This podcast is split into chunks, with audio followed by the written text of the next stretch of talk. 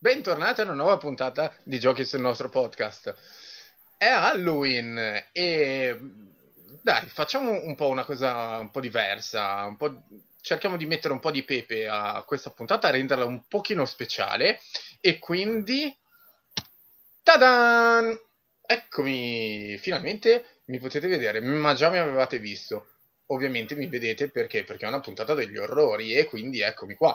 Ma non sono da solo, perché per questa spaventosissima puntata con me c'è anche lo zio Giulio. Ciao zio! Ah! Eccoci.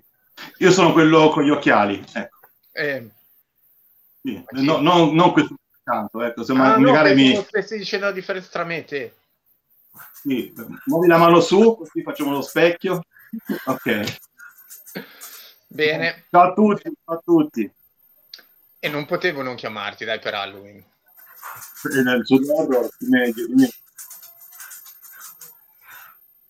Possiamo ancora migliorare. Qualcun altro, secondo me. Sì. Dai, allora aspetta, chi è che possiamo chiamare? Allora, aspetta un attimo, chiamo... Luca? Qualcuno che fa paura, però, qualcuno che Luca, fa paura. Luca, allora va bene. Dai. No, non esageriamo. Ho già occupato. Aspetta, chiamiamo Kogo. No. Anche questo. Vabbè, senti, allora prendiamo proprio sul quello che avanza. Il primo che avanza, vediamo un po'. Diego, vai. Diego? Pronto? Diego? Benvenuti al nostro antro spettrale. Ciao, sono Procione. Anda! E ciao. Siamo quelli che vengono chiamati di meno nei podcast perché siamo gli unici a essere pagati. No. E fu così che ci spense la telecamera subito. Esatto, no. Mai successo. Vabbè, Diego, tu non dovevi dire queste cose. Anche perché a me non mi... Ecco, già cominciamo male. Hai rovinato tutto. Ma... Stacchiamo tutto! Bene, stacca. Mi stanno tracciando. Bravi che cogliete le citazioni. Allora, quindi cosa parliamo questa volta? È Halloween, dai, a parte le nostre belle facce. Hello Kitty. Potremmo parlare di, non lo so, Bugs Bunny. Unicorni pucciosi? Sì, mi piacciono gli unicorni. Ma sì. No. Mannaggia, io mi ero preparato su Totopoli. Invece no. Allora siamo a te, no, scusa. Dai, più o meno giochi dell'orrore. Allora, io direi di partire con quel grande antico che c'è lì di fianco allo zio. Lo zio è il grande antico che ha di fianco un suo simile. Sì. Più o meno. Il grande... Sì. E quindi dai, facciamo una cosa, partiamo da tutti quei giochi che possono presentare mostri, ambientazioni lovecraftiane, cose che possono essere adatte a queste giornate, visto che comunque sarà un weekend lungo per la maggior parte di tutti noi, chi non è Luca Comics. E quindi vediamo un po' cosa consigliate di bello, perché io partirei da cose con mostri, mostriciattoli e schifezze varie, per poi addentrarci un pochino più nel Lovecraftiano. Allora, io vi lascio cominciare con questi chat e poi passiamo alle cose serie, allora. Va bene. Cosa c'è di più serio di mostriciattoli, scusami? Magari con gli occhi ciccettosi, belli. Ui. Ma allora, io invece di partire subito con Cthulhu e altri progenie vari, altri antichi vari, eccetera, invece di quelli, facciamo uno step precedente, quindi su Halloween parliamo di mostri generici e andiamo a parlare magari di un giocone, perché era una scatola abbastanza grossa di qualche tempo fa, come Monster Slaughter. Yeah! La rivincita dei mostri! Che è un po' un venerdì 13, Halloween, eccetera, ma dalla parte del mostro. Sì, assolutamente. Ogni tanto pure loro hanno bisogno di essere tutelati. E oltretutto devono cercare di uccidere dei...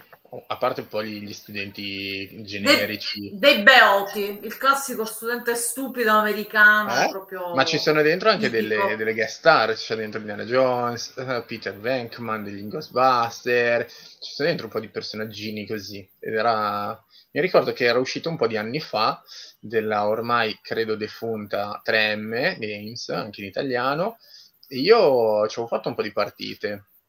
Noi l'abbiamo recensito. Esatto. Allora, vedi, chi meglio di voi per parlare di questa piccola perla nascosta ai più? Ah, assolutamente un gioiellino, guarda. Siamo dei nostri.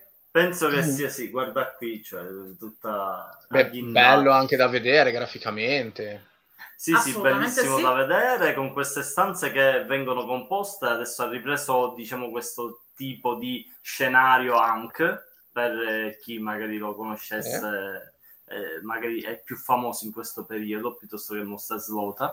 Effettivamente è il gioco perfetto per Halloween, perché siamo nei panni di un mostro, di una famiglia di mostri, cioè, ma madre, proprio figlio. Esatto, proprio tradizionale, c'è il Frankenstein, il mostro 1, un mostro 2.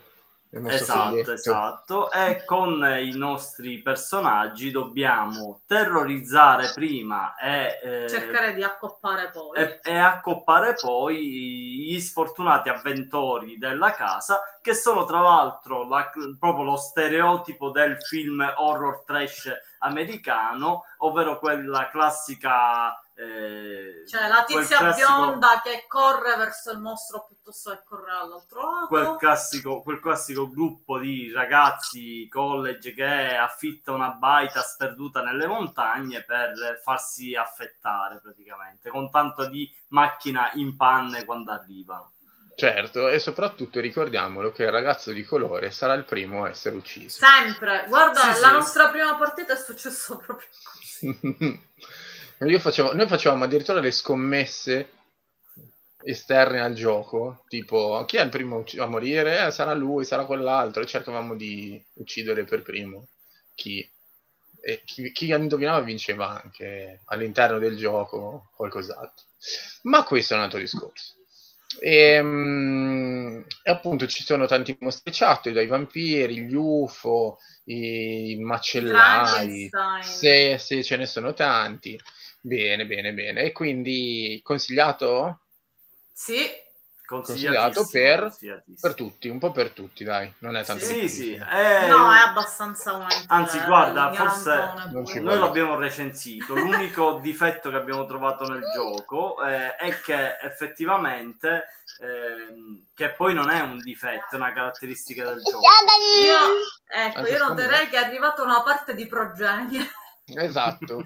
La progenie stellare. È che il gioco ha le voci dei bambini nei film horror sono quelle. Sì, sai quanti piani fa lei, se vuoi, di sottofondi musicali inquietanti. Stavo dicendo che l'unico problema del gioco è che è un pochettino overproduced, nel senso che comunque è un gioco che costicchia perché ha dei bei materiali, però è un family, quindi la gente magari si aspetta di spendere un po' di meno per un gioco di quel genere, però il materiale obbliga a quel prezzo, secondo me ne vale anche la pena, assolutamente. Tante miniature, tutte diverse. Sì, esatto. Fatta abbastanza bene. Ecco. Esatto. Sì, conferma anche lei. Sì, e quindi invece su un target sempre family, ma dal costo molto minore, ci può essere similo horror. Sì, me lo ricordiamo, è un giochino di carte molto semplice, bisogna cercare di indovinare dando degli aiuti che è simile a, oppure non è simile a, una carta tra quelle che sono sul tavolo, e quindi in questo caso un mostro. E quindi cosa ci può essere? Vai. Nel nostro mazzo, un piccolo aneddoto, nel nostro mazzo sparisce sempre il clown. Io arrivo tra poco. Vai, intanto dillo. Nel nostro mazzo sparisce sempre il clown. Quando giochiamo a simil horror non c'è mai la carta del clown. Perché non c'è It? Perché lei è colurofobica, come si dice, ha terrore dei clown. Ah, ok. Io odio i clown, li odio, sono il vero male di questo mondo. Non è la classe politica italiana, sono i clown il problema dell'Italia. Beh, intanto dite un po' com'è anche il gioco, così intanto vado a sistemare la progenie qua. Va benissimo. Allora, bisogna semplicemente fare all'inizio del gioco il giocatore designato guarderà una carta, la meschia assieme ad altre 12 e poi farà una griglia di 4 carte per 3 sul tavolo, cercando di far indovinare il personaggio che ha visto precedentemente.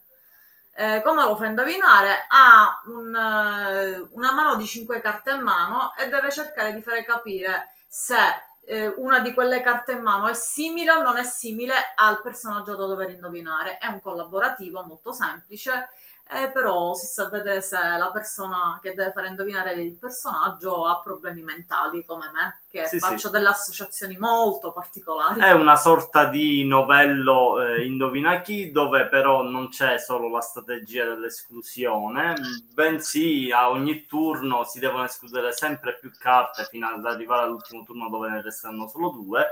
In quel caso ci saranno tutti gli indizi precedenti, il ragionamento si fa sempre più profondo man mano che si va avanti. È no, ma con me già dalla prima esclusione si fa profondo il ragionamento. È un gioco le cui partite sono abbastanza secche, durano poco, però è bello profondo, quindi... A me non infatti, secondo me ci avete messo più tempo voi a spiegare che a fare una partita. È molto probabile, sì. Io infatti, noi abbiamo avuto l'onore di dimostrarlo proprio per la casa editrice che lo distribuisce in Italia, ovvero Genos Games, abbiamo sempre la fortuna di poterlo spiegare facendolo giocare. Non molti giochi purtroppo riescono a farti fare la stessa cosa. Sì, perché sono magari più lunghi, più complessi, questa invece è una partita secca, tranne se sono io.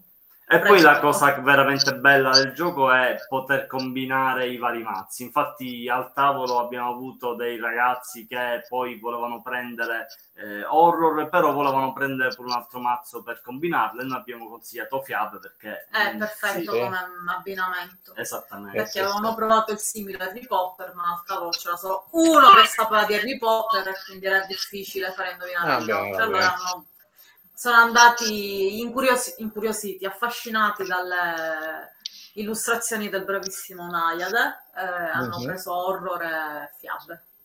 Bene, consigliato da me perché è quello che vado sempre a colpo sicuro. Prendete queste due che sono perfette. Allora, visto che invece c'è il nostro zio che è lì taciturno perché ancora non abbiamo parlato di Lovecraft. Sì. No, è un target. Non ho capito niente proprio. Sì, perché... È un target molto simile questo. Sì, esatto. E quindi adesso allora facciamo lo step successivo e andiamo verso i tuoi preferiti, quindi tutto quello che è relativo a Lovecraft, quindi andiamo un po' più su, invece che giochi così un po' più cacciarone, un po' più family, andiamo su una cosa un po' più ricercata, un po' più da giocatore. Allora, però ricercato e lo zio non vanno bene, cassati come... Sì, no, proprio per niente.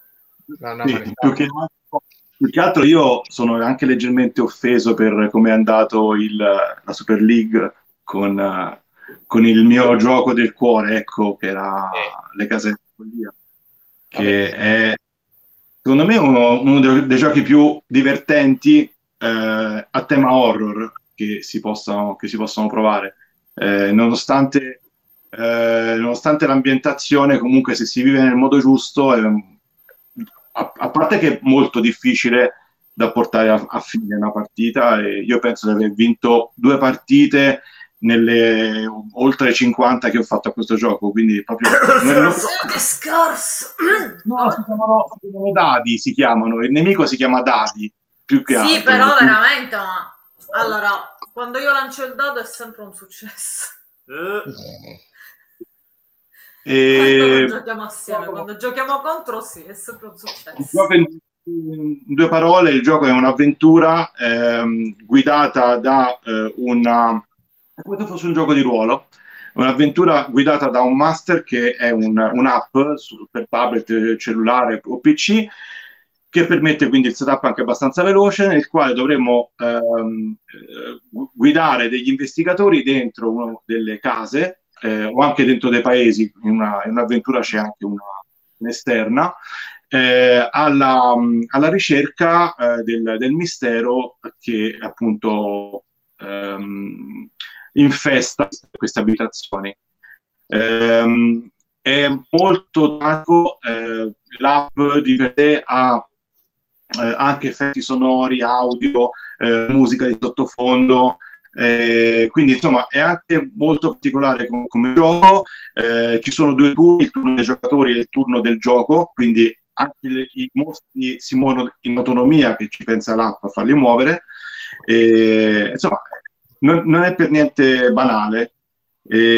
Tra l'altro, cosa curiosa, magari a novembre abbiamo fatto una partita a questo gioco con dei colleghi d'ufficio e sono venuti a casa della Follia. Alla Casa della Follia, sì, io avevo un gruppo di giocatori a tavolo in ufficio, e quindi una volta a settimana venivamo da me, facciamo partite un po' a tutto, e abbiamo provato le Case della Follia perché mi era arrivata un'espansione nuova. Abbiamo allestito questa stanza ed era una sera che pioveva, tra l'altro era anche novembre, quindi proprio preciso novembre, pioggia fuori, gioco da tavolo dentro. Allora, i miei amici hanno voluto attaccare le Case della Follia al mega screen, alla televisione, sì, con la soundbar come effetto sonoro. Fuori pioveva, lampo fuori, tuono del gioco, perché in quel momento è successo un tuono nel gioco. 2 secondi dopo c'erano 4 quarantenni a terra che piangevano di paura. È stata una scena bellissima, veramente bellissima. Perché non li hai ripresi? Come? Perché non li hai ripresi col cellulare? Sarebbe stato bellissimo. Stiamo chiamando il punto 18 perché stavamo... Pensa messi... No. Vai, vai. No, dimmi. Dico, pensa che anche noi abbiamo una storia dell'orrore, perché l'abbiamo comprato, però l'abbiamo scartato. Allora, adesso abbiamo la nuova versione con l'app che... Esatto, la primissima noi avevamo preso ai tempi quella che ancora era senza app, quindi quando è uscito la prima volta. La prima versione. L'abbiamo comprato, scartato, ho letto il manuale, chiamato i miei amici, venite... il mio amico al tavolo dice: Diego, hai qualcosa da bere? Faccio sì, ho questa Fanta, ma attento a non rovesciarla, il gioco è nuovo. Sì, tranquillo, facendo così con il gomito, urtando il bicchiere pieno di Fanta, che si riversa tutto sulle tessere mappa del gioco, tutti freeze, così tipo... Io ero piacciata a Diego. Io tipo che... fai qualcosa, perché sei immobile? Io che strappavo rotoloni su rotoloni e tamponavo alla meno peggio. Poi per fortuna devo dire che le tessere non si sono imbarcate, quindi ottima qualità Asmodee. Ma è un ex amico adesso? No, io non lo voglio vedere. No, mai. Guarda, siamo ancora amici, ma soltanto perché è espatriato. Ecco, è dalle zone di Torino. Comunque dalla prima alla seconda versione il gioco è completamente diverso. Cambia completamente, ma ne guadagna tantissimo l'app. O ne perde tantissimo, dipende che tipo di giocatore sei. Dipende anche da che tipo di master avevi nella prima versione, perché io avevo un master che a metà della partita faccio uscire Godzilla, cioè quindi dipende. Presente! Non avevo dubbi, guarda. Però ecco, la seconda versione... è bilanciata, se non fosse che i dadi mi odiano, ma è bilanciata come esperienza di gioco, ecco, non è umiliante. No, io ci ho giocato una volta sola, è durato tutto un pomeriggio intero. Come è giusto che sia. Siamo arrivati praticamente a un passo dalla cena, siamo arrivati fino alla fine, abbiamo vinto, e poi basta.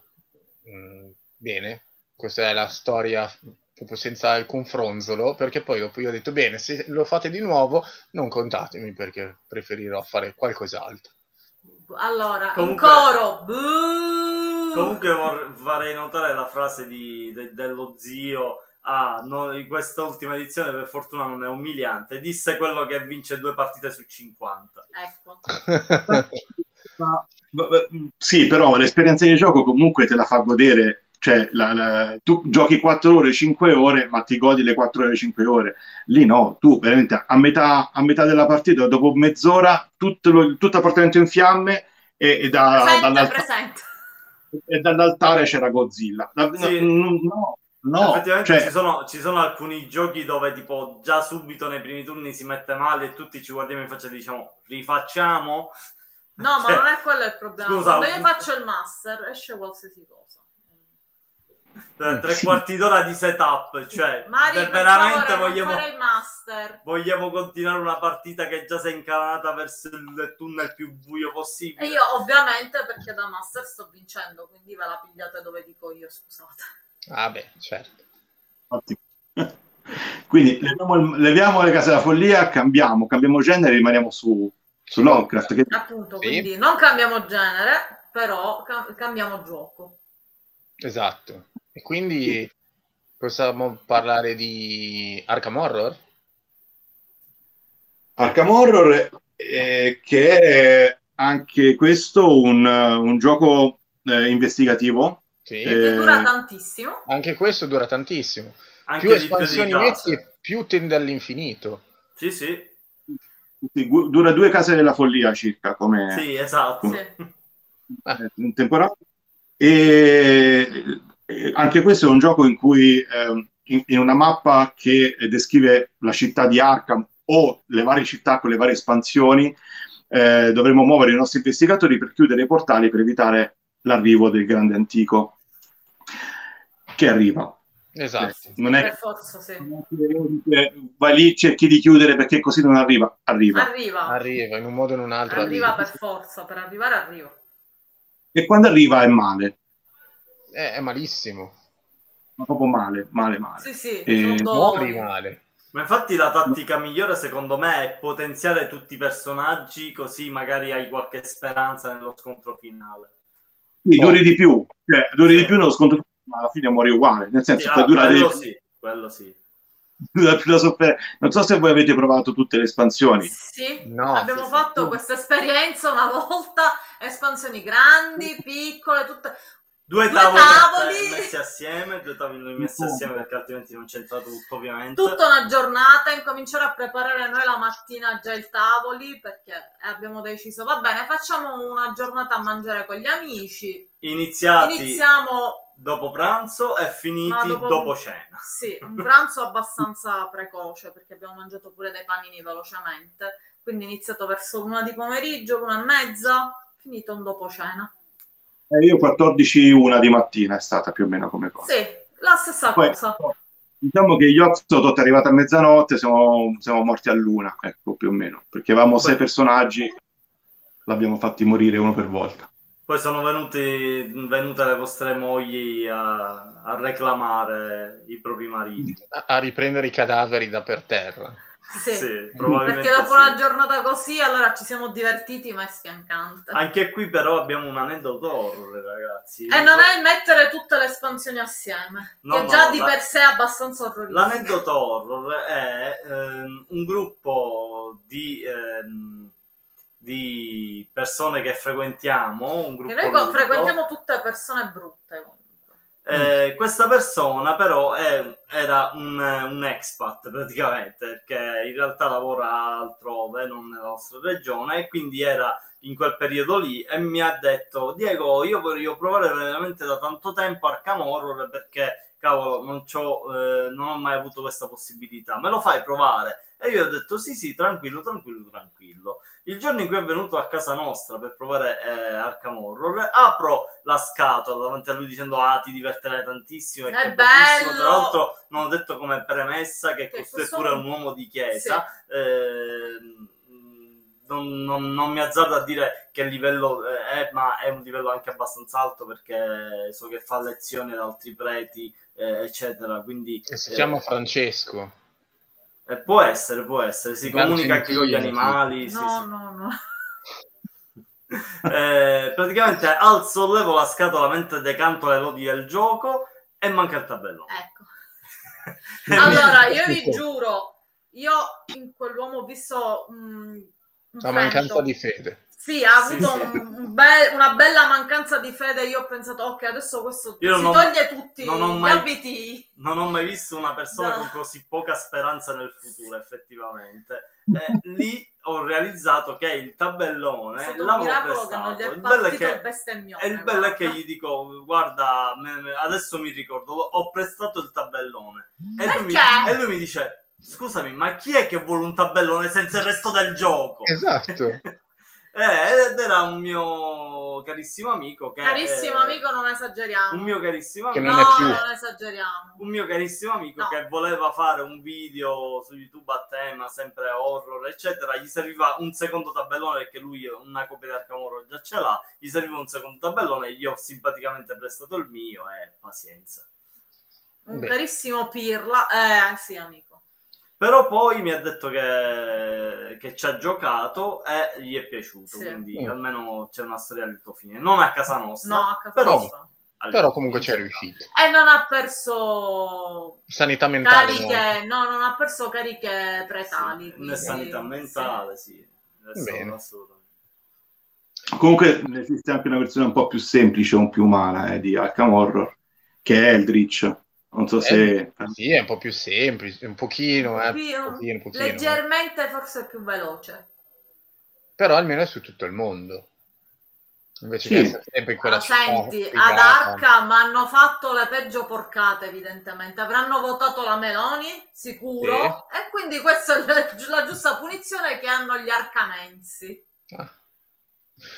E quindi ho gli arcamentini. Non lo so, chiediamoglielo a loro perché poi magari sono permalosi. Ecco, allora, abitanti di Arkham, diteci come vi chiamate. Sì, quindi Eldritch è un pochino più veloce, anche quella 200 espansioni, grosse, piccole, medie e quant'altro, e potete combinare tutto assieme per farlo rendere tipo sempre più tendente all'infinito. Anche lì morirete male, ma fa parte del gioco. E quindi, bene, questa è la versione Bignami di Eldritch Horror, con la differenza che rispetto ad Arkham ci sono anche le terre del sogno e dell'incubo, una cosa del genere, perso nello spazio e nel tempo, insomma ci sono un po' di cose carine in cui il vostro personaggio può perdere sanità mentale, perdere... un po' anche la vita, anche al di fuori della Terra. Bene, direi che... Tutta la parte onirica del caro Lovecraft che... Esatto, però è riuscito a infilarli lì dentro. In Arkham succede pure di poter andare in un altro spazio. È un po' anche nella casella. È un po' meno approfondito, magari, però succede. Succede anche in quelle due versioni. Bene. E allora, visto che si parla sempre di investigativi e siamo nell'ambito Lovecraftiano, è giustissimo, non giusto, nominare anche Mythos. Per forza. È una sorta di Sherlock Holmes, però con... È Sherlock Holmes con Arkham, condito con Arkham. No, è meglio di Sherlock Holmes dal mio punto di vista, perché... Per noi sì. A parte perché c'è Lovecraft, ma non è solo perché... Perché, a differenza di Sherlock Holmes consulente investigativo, inserisce anche il limite temporale, che sembra una cavolata, ma in Sherlock Holmes tu puoi andare avanti a giocare tutta la sera, leggerti il libro completo e magari perdi appunto 4 ore a fare una partita, mentre con Mythos tu hai i turni entro cui devi riuscire a dare la soluzione. Sì, hai il tempo. Esatto, e poi c'è la figata del momento temporale in cui tu vedi le location, perché lo stesso luogo visto di mattina o visto di notte ti può dare un risultato differente all'interno dell'indagine. Molto carina come cosa. Certo. Vuoi parlare tu della nostra sfiga? Sì, ecco. Anche qui abbiamo un altro racconto dell'orrore. Noi siamo quelli della fortuna. Praticamente abbiamo un'incredibile incidenza di giochi comprati assolutamente nuovi in cui mancano materiali. Pezzi, sì. E c'è successo anche con Mythos, e quindi noi abbiamo giocato, però solitamente quello che facciamo, sapendo di essere sfigati, è controllare i materiali. Questa volta no, invece ce l'eravamo dimenticato. Abbiamo pensato, vabbè, tanto sono dei libri, che cosa può esserci? Abbiamo fatto i primi tre casi senza avere la mappa. E il bello è che il terzo caso era veramente molto intricato e per capire gli indizi... Ho preso io un pezzo di carta, disegnato zone... Avevi bisogno della mappa e quindi noi non avevamo... Mancava proprio il tabellone. Sì, mancava proprio. E non avendo noi la mappa e avendo bisogno di punti di riferimento spaziali... Li ha disegnati praticamente. Si è preso un bel foglio bianco, ha iniziato a disegnare tutti i luoghi e poi praticamente abbiamo raccontato la cosa nel nostro gruppo relazionale di giochi sul nostro tavolo. Composto da brutte persone. E mentre raccontavo dicevano, ma guarda che c'è la mappa, perché non usavate la mappa? Quale mappa? E lì abbiamo scoperto che... Poi per fortuna MS Edizioni sono sempre gentilissimi, ci hanno mandato la mappa, ovviamente senza costi, cioè gli ho messo i dati della carta di credito di zio Jules, però... Sì, se c'è un ammanco, non avresti dovuto dirlo. Va bene. Ma allora adesso di giochi lovecraftiani, mettiamola così, cos'è che ci resta ancora? Forse giusto sempre perché c'è pandemia con Pandemic Cthulhu, ma è quello che mi è piaciuto di meno, sinceramente. Guarda, sono due che sono secondo me agli antipodi proprio come tipo di pubblico. Mm. Uno Party Game che è alle montagne della follia. Sì. È un party game alla fine. Sì. E l'altro è Cthulhu Death May Die, che è anche quello un giro di schiaffi. Ah, pensavo un party game. No! È proprio tradotto così. Le montagne della follia, non so se lo conoscete, se ci avete mai giocato, sì. È una versione diciamo di voodoo, tra virgolette, ok? Sì. Un po' più articolato. È molto fedele al racconto come filosofia, al racconto lovecraftiano, quindi c'è questa compagnia che deve girare per questa montagna, trovare gli artefatti, solo che sbiellare. Solo che durante questa cittadella in montagna succedono cose e le cose sono delle limitazioni comunicative che avranno fisicamente le persone, quindi non potranno parlare, potranno solamente parlare senza le vocali, fare cose che limitano il dialogo, che limitano la sanità mentale. Serve per poi fare delle combinazioni di carte che serve per superare il turno e vincere poi dopo l'artefatto alla fine. Quindi più si va avanti più diventa difficile questo tipo di interazione e lo scopo appunto è prendere gli artefatti e fuggire dalla montagna, ma non è per niente facile, ecco. A differenza di Voodoo, che è un gioco da ridere e basta, questo è Cacciarone, quest'altro dovrebbe essere più serio, perché la difficoltà comunicativa dovrebbe essere vissuta in maniera seria, solo perché una bestia come noi che ha giocato a Voodoo penso che sia impossibile non associare le due cose e quindi viverla in maniera più poliartica, ecco. E mentre Cthulhu Death May Die, che tra l'altro so che a Lucca dovrebbero presentare la terza stagione, uno spoilerone. Vabbè, spoilerone, Luca è in corso. Sì, no, spoilerone nel senso che chi non c'è andato sa che no, anche perché non c'è neanche ancora sul sito di Asmodee, non c'è ancora. Quindi è un miscuglio tra Zombicide e la follia. Perché c'è questa casa nella quale dobbiamo andare per scoprire per chiudere i portali di evocazione del grande antico di turno, e e dovremo combattere contro i vari adepti e i vari mostri che ci si pareranno davanti, così come si fa in Zombicide. La cosa carina di questo gioco è che gli stessi scenari possono essere giocati con vari grandi antichi e il risultato finale è completamente diverso, perché ogni grande antico modifica anche le apparizioni nello scenario, e quindi lo rende più semplice o più difficile, appunto, a seconda della sua presenza. E poi c'è un'altra cosa molto carina, il fatto che è molto organizzato, quindi ogni scenario ha una scatolina precisa con tutto quello che serve, quindi per fare il setup si tira fuori la scatolina e c'è tutto quello che serve. Bene,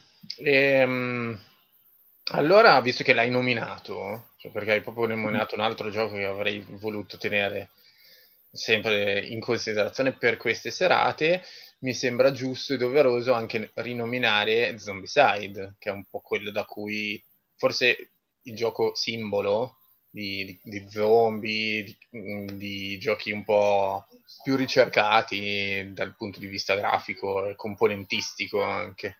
E di ignoranza, direi. E di ignoranza poi anche. Il simbolo dell'ignoranza, perché a parte ricordiamo un po' la storia di Zombicide, credo che sia stato uno dei più grossi Kickstarter della storia all'epoca, e continua a masciare record su record ogni volta che tira fuori un nuovo prodotto.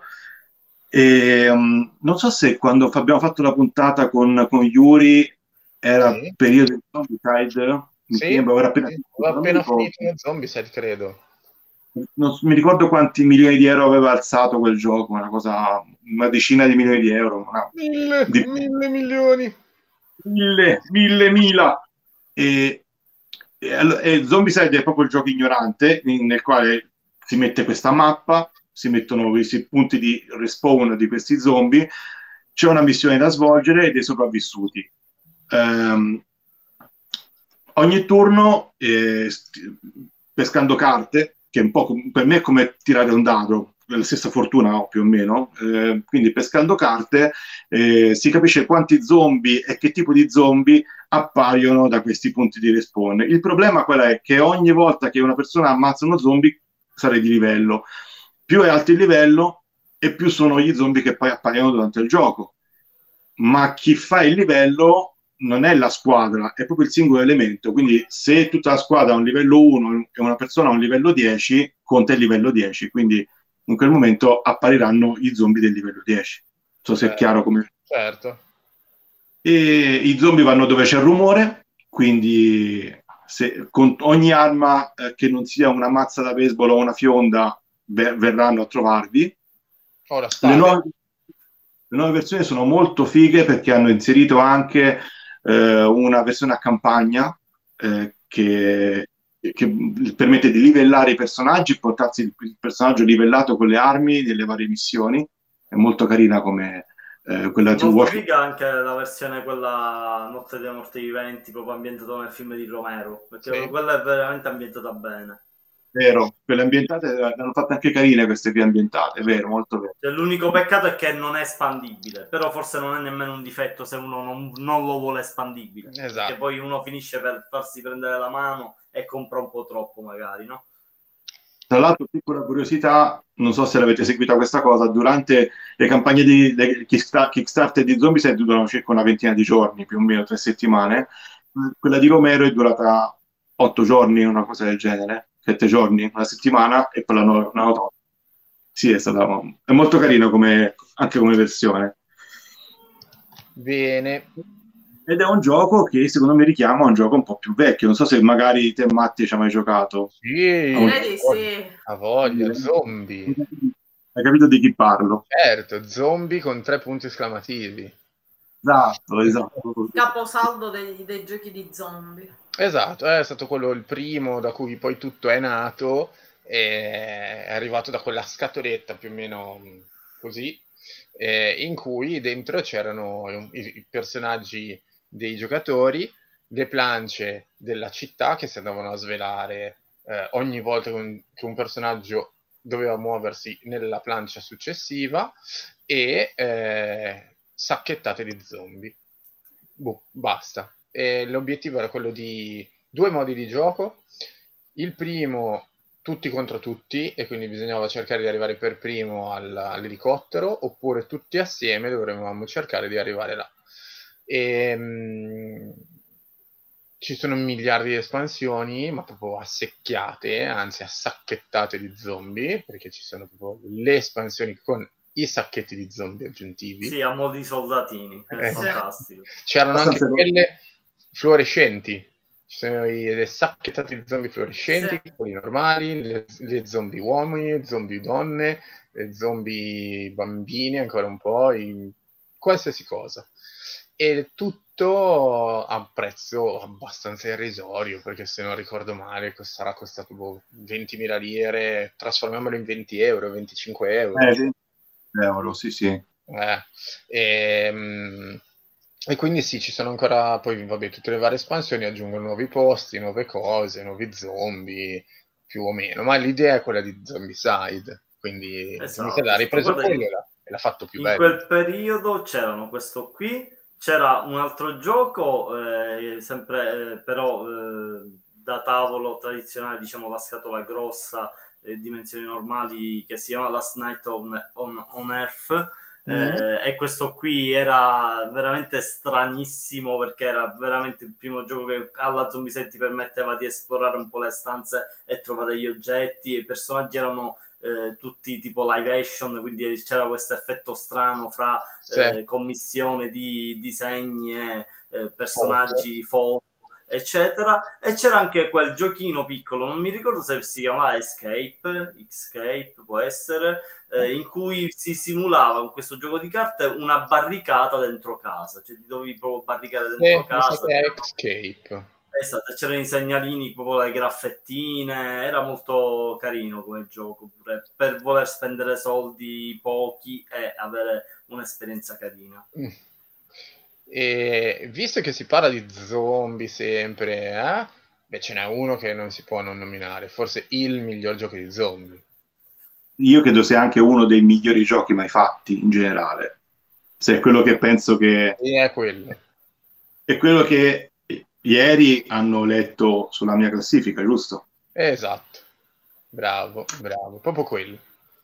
Ecco, io credo che sia il miglior gioco a tema horror mai fatto, che è Dead of Winter.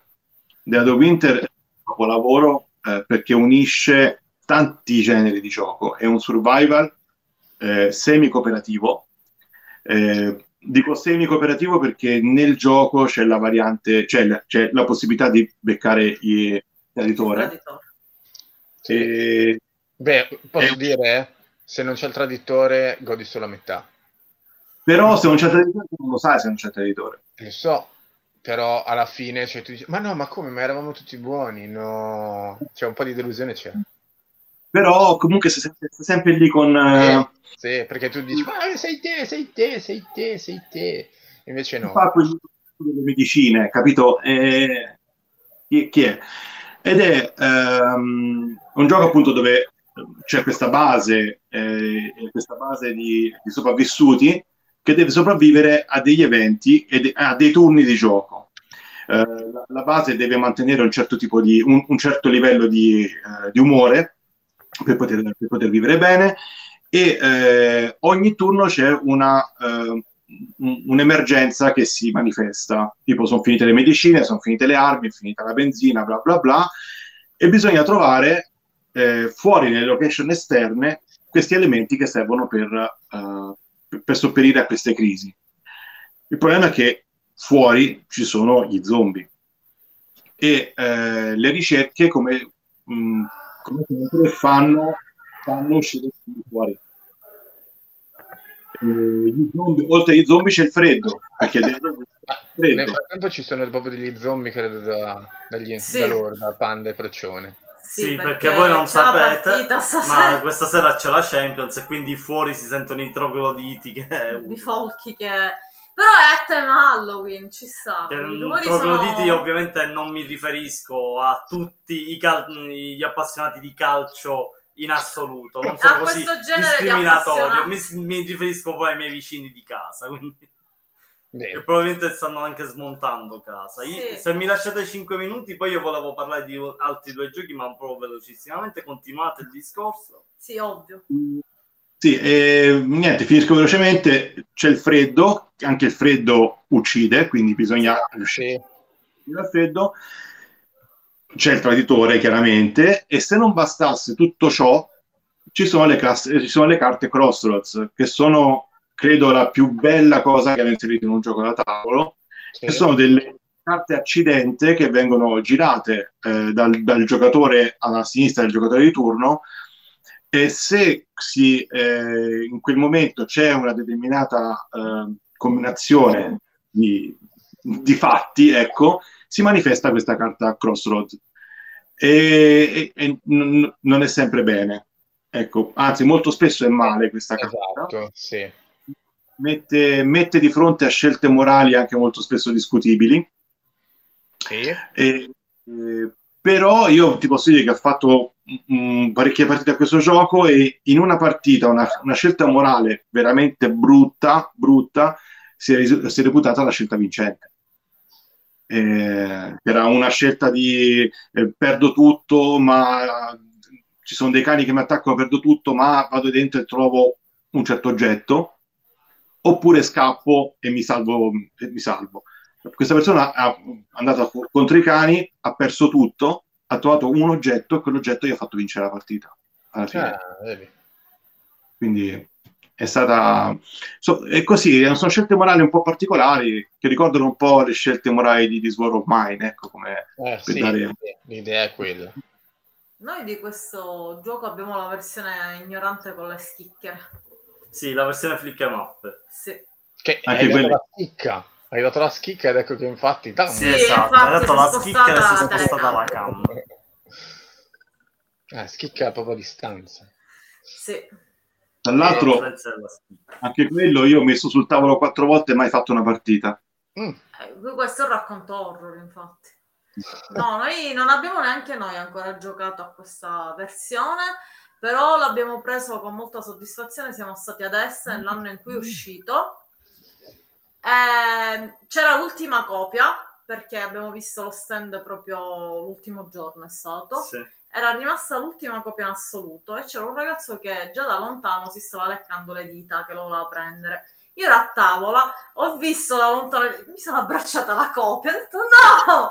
Ero ancora indecisa se comprarlo, ma intanto mi sono abbracciata la copia per fregarla a lui. Quindi è un errore per il tizio che non l'ha comprato in quel momento. Quanto è carina la torre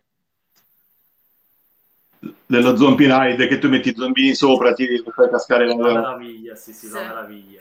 Tra l'altro mi pare che fosse, quando l'abbiamo preso noi, tipo ultra mega scontato, sì, tipo perché... €25 con il regalo tipo la promo del coccodrillo, una cosa del genere, sì, per cui quello dietro proprio rosicava alla grande. Stavolta il racconto del terrore è stato per qualcuno che non sono io. Sì, infatti. Io volevo nominare un altro paio di giochi, se vai. Avete... se abbiamo ancora il tempo, allora, però ne parlo molto veloci perché così, anzi ne nomino 3 perché sono sicuro che il terzo voi lo conoscete e ne potete parlare, così vi do l'assist. Allora, il primo gioco di cui volevo parlare molto velocemente è un roll and write che si chiama Castle Party. È bellissimo. Questo roll and write fondamentalmente simula proprio una serata di halloweenosa in cui c'è un gala di ballo. Allora, aspetta, halloweenosa, puccettosa. Assolutamente sì, non è proprio horror, ma è quell'horror per bambini. È l'horror giapponesoso con i personaggi belli pucci, cicciottelli. In cui in questo gran galà entrano nella sala da ballo vari mostri, vampiri, eccetera. Bisogna fare punti mettendoli ai tavoli più vicino secondo certe determinate regole. Questo è il primo gioco di cui volevo parlare, dato che comunque è un genere roll and write che si presta poco forse ai giochi d'orrore. Questo non è un vero e proprio gioco d'orrore, però la tematica è molto più Halloween di altri giochi d'orrore, è Halloween. Quindi lo nominiamo, visto che siamo in tema. L'altro gioco di cui volevo parlare molto velocemente invece è proprio horror puro, perché se siamo ancora in Dahmer Vibes, anche se non c'entra niente con Dahmer, ma c'entra con i serial killer, nel senso che nel gioco siete dei serial killer che lavorano in una locanda, e quello che fate in questo gioco è o sfruttare i clienti facendoli pagare con il loro mestiere, oppure accoppandoli e poi andando al cimitero a seppellirli. Sì. Questo si chiama The Bloody Inn, non è mai uscito in Italia, però se reperite il gioco in lingua originale o meno, comunque c'è una buona traduzione online, sì. E quindi lo potete anche italianizzare, ed è molto bello come tematica.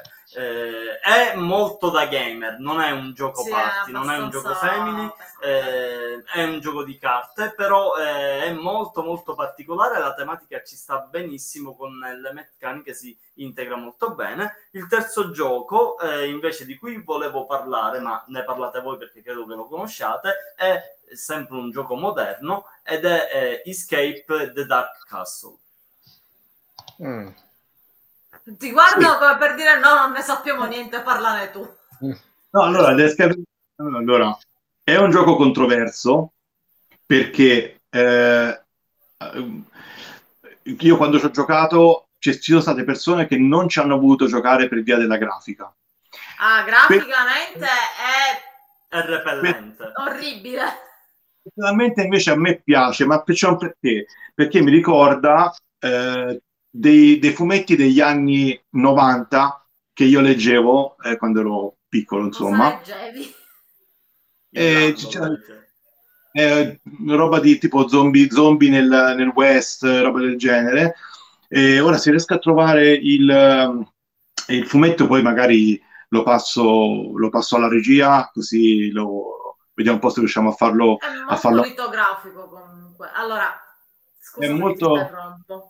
Graficamente, lo sapete, io come grafica ho una perversione tutta mia, e quindi posso assicurare che graficamente è repellente, è veramente brutto. Però come tematica ci sta, perché è affrontato come delle vecchie litografie, di quelle brutte che si vedono sui libri di storia, quindi è proprio appiccicato perfettamente al gioco. Va contestualizzato. Sì. Ecco, quello è un gioco, tra l'altro hanno fatto anche la versione nello spazio, 2 anni fa hanno fatto il Kickstarter, e personalmente a me, che si chiama Escape the Dark Sector, se non mi ricordo male, una cosa del genere, e personalmente a me piace, anche se è un gioco di dadi. Sì, è tutta una botta di fortuna, e in quel gioco, visto che comunque la sfortuna mi deve sempre comunque accompagnare, pare sempre alla fine, cioè comunque ti fa sperare di poter vincere e poi alla fine. Allora, noi abbiamo fatto, devo dire la verità, poche partite, avremmo fatto un 6 e in tutto ne abbiamo vinte 2, credo. È difficile. No. Si arriva alla fine risicati, ma poi il boss è molto difficile da battere, quindi quando uno arriva già con molti danni, ed è facile prendere danni durante la partita, è facile perdere proprio alla fine. È uno anche di quei giochi. Sì, anche all'inizio può capitare. Sì. È uno di quei giochi che insegna ai giocatori la pazienza, perché uno non deve avere la voglia. La pazienza di morire. No, uno non deve avere la voglia di combattere per forza. Se eviti di colpire il tavolo, magari la camera sopravvive. Uno non deve avere per forza la prepotenza di andare per forza in combattimento, perché ti devi conservare il più possibile per l'ultima stanza. Vale la pena, quando la carta lo permette, di evitare lo scontro. Diciamo che a livello di gameplay forse è uno dei giochi più poveri che uno possa giocare, però a livello di immedesimazione, di storia che vai a vivere, forse è uno dei migliori, quindi sta un po' a voi. È un gioco particolare, o lo si ama o lo si odia, non ci sono vie di mezzo con questo gioco, francamente. 2 regole in croce, 4 dadi da tirare, hai fatto un gioco alla tavola alla fine. Assolutamente. Sì. Bene, e allora, visto che comunque adesso parlavamo di quei giochi un po' buttati lì così, Io ne aggiungo uno alla lista, alla breve lista, quel Horrified di Ravensburger. Non so se l'avete mai giocato, è un cooperativo, no, con no. Tutti i vari, sono 7 mostri proprio classici, quindi l'uomo lupo, Dracula, la mummia, l'uomo invisibile, la sposa di Frankenstein, eccetera, e dovete cercare di andare in giro per la città e cercare di, appunto, di ucciderli tutti e quindi sopravvivere. E... il contrario di Monster Slaughter. Esatto, è un po' più classico, però molto sfidante, ogni mostro ha un suo modo di giocare diverso, e quindi niente, volevo sottolineare anche quello, volevo segnalarlo giusto perché mi ricordavo che è Halloween e quindi questo ci stava anche benissimo. Beh, diciamo che Arkham lo conoscono tutti, sì. Zombicide lo conoscono tutti, era giusto nominare anche quelli un pochino più di nicchia. Esatto. Infatti, facciamo conoscere qualche gioco. Bravissima idea, avevamo iniziato giusto appunto con Monster Slaughter. Dimmi, zio. Secondo me, visto che si parla di Halloween, 2 giochi che sono perfetti da giocare ad Halloween sono Betrayal. Sì, col traditore. E Tales of Evil sono secondo me i 2 giochi perfetti per Halloween, uno per l'ambientazione e l'altro per l'interazione durante le partite. Sì, tra l'altro Tales of Evil l'abbiamo recensito noi sul nostro sito, sul Giochi sul nostro tavolo.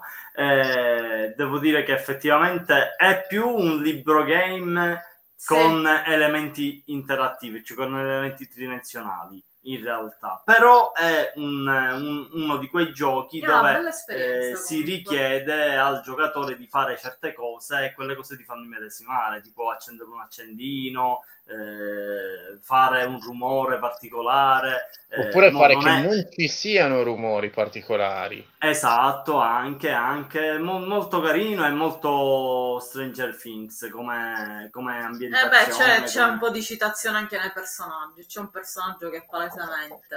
Se vogliamo accontentare invece gli appassionati del German, sai quale possiamo citare ancora?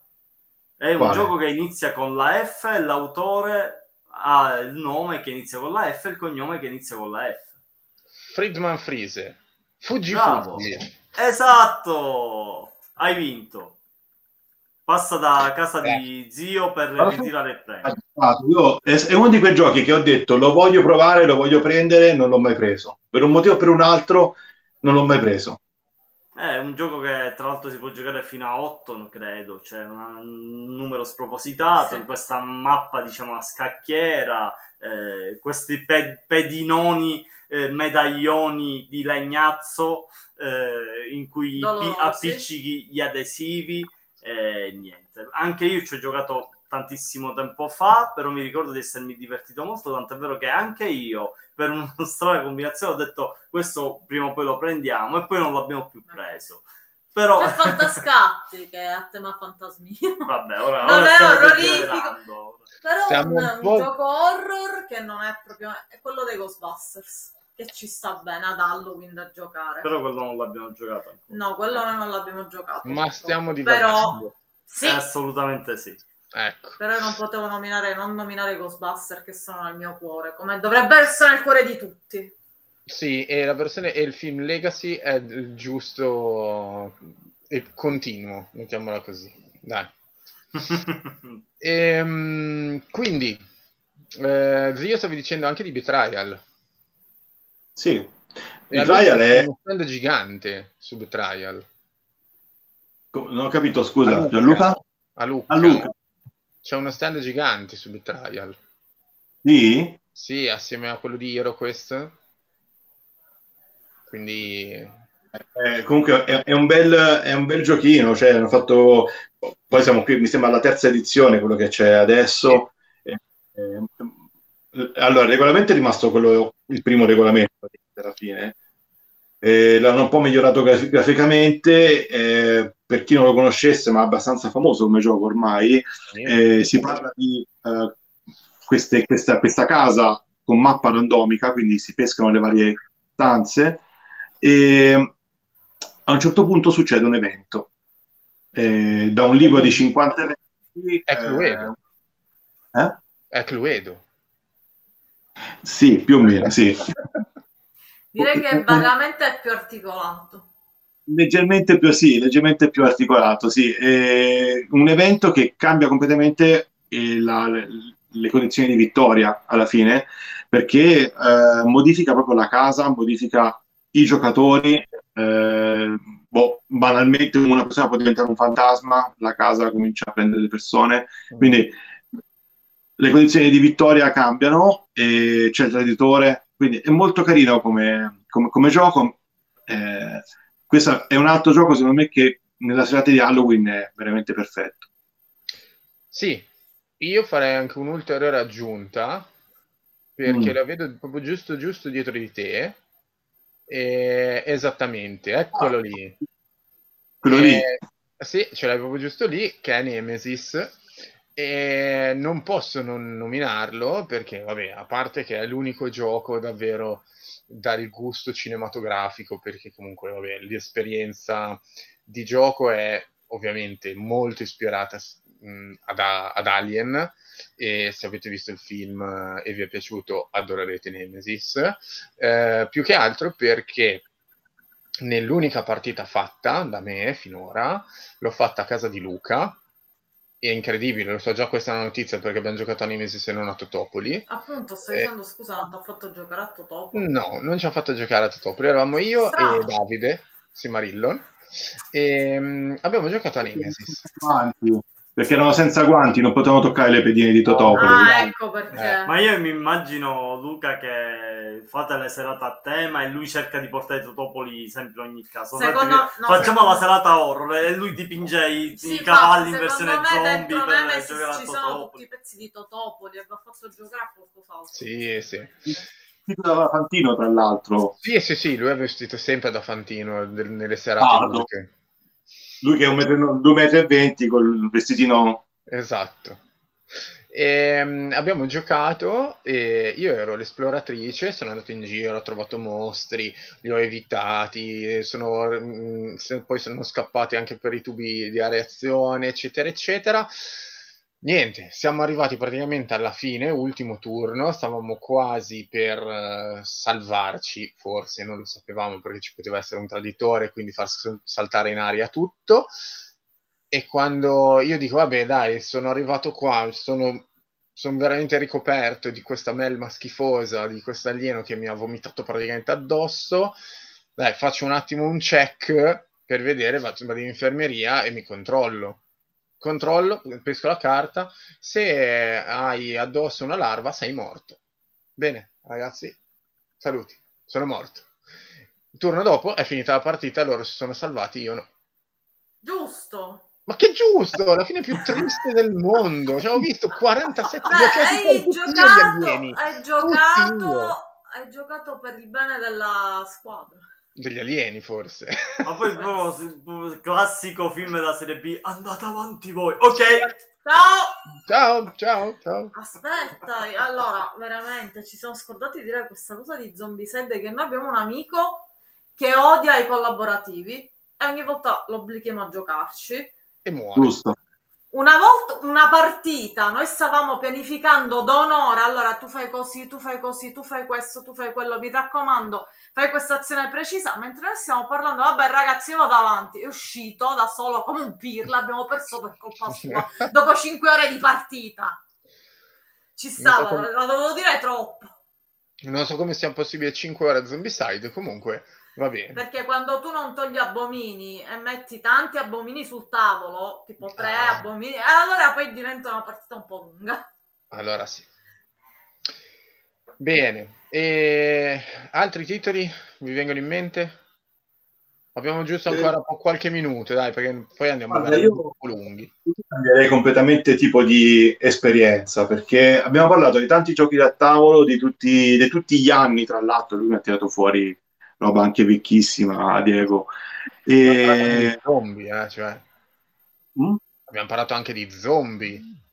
Abbiamo parlato di tante cose, ma ci siamo dimenticati, secondo me, l'esperienza più carina che si può fare in una serata, anche senza tabelloni, con un bel gioco di ruolo. Sì. e specialmente adesso che stanno uscendo tipo la narrativa, ne presenta tanti di giochi in questo modo, ci sono dei giochi di ruolo senza master fisso, oppure con delle regole molto semplici per giocare. Mi viene in mente, parlando di Lovecraft, c'è Lovecraft-esque, che è molto carino come gioco, e nel quale si fa una specie di operetta in 3 atti, nel quale ci sono i giocatori che a turno hanno un ruolo differente. Quindi a turno io sono il protagonista, poi nel turno successivo il protagonista è la persona alla mia sinistra e si va avanti in questo modo. Le altre persone sono, diciamo, gli altri testimoni che descrivono le scene. Quindi si va avanti in questa avventura, sempre per affrontare poi l'orrore di turno che si manifesta al secondo e al terzo atto di questa avventura. Ma c'è un gioco che per me è molto importante, vi spiegherò anche perché, che si chiama Zombie World. Non so se l'avete mai visto. Ecco, Zombie Dungeon World. Zombie World, che vi faccio vedere, che ce l'ho qui dietro, che è questa piccola scatolina. E, allora, c'è una storia dietro questo gioco. Io per lavoro nell'informatica e mi occupo di gestire team di tecnici. Mi hanno messo in mano un team di 8 ragazzi usciti da un liceo, 19-20 anni, prima esperienza di lavoro, non si conoscevano, e per una settimana non arrivava merce da dover lavorare. Quella settimana ho approfittato per fare team. E come ho fatto team? Con Zombie World. No. Quindi con Zombie World ho creato io un'avventura e ho fatto giocare ai ragazzi questa avventura. Cosa è successo? Dopo una settimana avevo un team, perché i ragazzi non si conoscevano, si sono conosciuti, hanno cominciato a collaborare nel gioco, e da lì è uscito fuori un gruppo di lavoro che ancora oggi, ho cambiato azienda, ho cambiato lavoro, usciamo ancora fuori a cena tutti insieme. Quindi un gioco ha aiutato anche il team a lavorare meglio poi. Certo, ma guarda, io ti dico anche una cosa, me l'ha detto un caro amico che sicuramente ci sta ascoltando, lui mi diceva che durante i colloqui per aziende come Esselunga o comunque quelli già affermate, dei colossi praticamente, prima nella selezione, nei vari processi di selezione ti fanno fare anche una sorta di gioco di ruolo in cui devi cercare di dimostrare un po' la tua leadership e quant'altro, quindi ormai sono abbastanza sdoganati. Tra l'altro, se non mi ricordo male, che è Teo che viene chiamato, sì, anche per fare cose, sì, nelle varie scuole, nelle varie aziende. Nelle aziende viene chiamato per fare questi... Una sorta di team building, anche. Siamo in argomento gioco di ruolo, ne consigliamo uno pure noi, sebbene... Sì, sebbene non sia uscito in italiano, no. Però sono un 50 paginette, molto facile, uno di quelli... moderni narrativi in cui che si chiama Ten Candle. Il tempo viene scandito proprio da 10 candeline, quelli lumini che si vendono, quelli piccolini, in cui all'inizio del gioco si devono accendere questi lumini, si deve scrivere in un foglietto qual è la più grande paura e passare poi i foglietti agli altri giocatori. C'è un master che inventa la storia è sempre Lovecraftiana, la storia è molto Lovecraftiana, terrore puro, ma in realtà la inventi tu, perché quindi master... se uno è affezionato agli zombie parlerà di zombie, se uno è affezionato di Lovecraft, noi ci abbiamo giocato una persona molto affezionata a Lovecraft, quindi era ambientata con temi cthulhuiani, anche perché comunque la premessa è che noi siamo in un mondo dove è calata l'oscurità totale. La premessa del gioco è che noi non vinceremo comunque. Noi sappiamo che perderemo la partita. Esattamente. I giocatori sono già consapevoli che moriranno tutti. scritti, però cercano di durare il più possibile, di sviluppare la storia sulla base anche delle paure che hanno espresse nel foglietto e quant'altro. Quindi molto coinvolgente, molto bello, molto particolare da giocare di sera con le luci spente e solo le candele accese, veramente fico fico. Così i vicini vedono queste luci, stanno facendo qualcosa di esoterico, chiamiamo la polizia. Può essere. Bene, quindi abbiamo parlato di parecchi titoli, quindi i consigli sono parecchi. Esatto, abbiamo dato tante scelte, quindi adesso ognuno si vada a vedere un po' quello che può essere di maggior gradimento e poi se lo intavoli e ci faccia sapere un po' anche quali sono le sue impressioni, no? Sì. Ma magari c'è una idea di scrivercelo sotto nei commenti, così abbiamo qualche novità anche per il prossimo anno, per fare qualche partita in più e scoprire qualche nuovo titolo. Certo, e soprattutto anche se questo format vi è piaciuto. Certo, sì. Okay, eventualmente... Nonostante io e il mio socio, insomma. Ci siamo un attimo, il doppelganger qua. Sì, più che altro perché, dato che siamo serata Halloween tema horror, vedere le nostre facce aggiunge anche quello strato in più. Esatto, infatti l'ho detto di terrore. Esatto, l'ho detto subito fin dall'inizio, perché questo è Halloween e quindi ci sono i nostri faccioni che vi fanno paura. Bene, e allora direi che un po' per questa puntata è tutto. Non so se avete qualcos'altro velocissimo da aggiungere, avete tipo 5 secondi. Ma io mi fermerei perché sennò io posso andare avanti ancora per 2 ore. A posto. Quindi abbiamo finito e quindi un salutone da Matte, da Jules, un salutone da Procione e la Panda. Sì, allora, più tardi ti mando, Matte, l'email PayPal per... Va bene, tutti i riferimenti, ok. Allora, buon Halloween a tutti. Wow. Mi raccomando, divertitevi, metteteci anche le foto dei vostri costumi se vi siete vestiti a tema nei commenti e basta, poi fateci sapere. Un saluto a tutti, ciao. Alla prossima.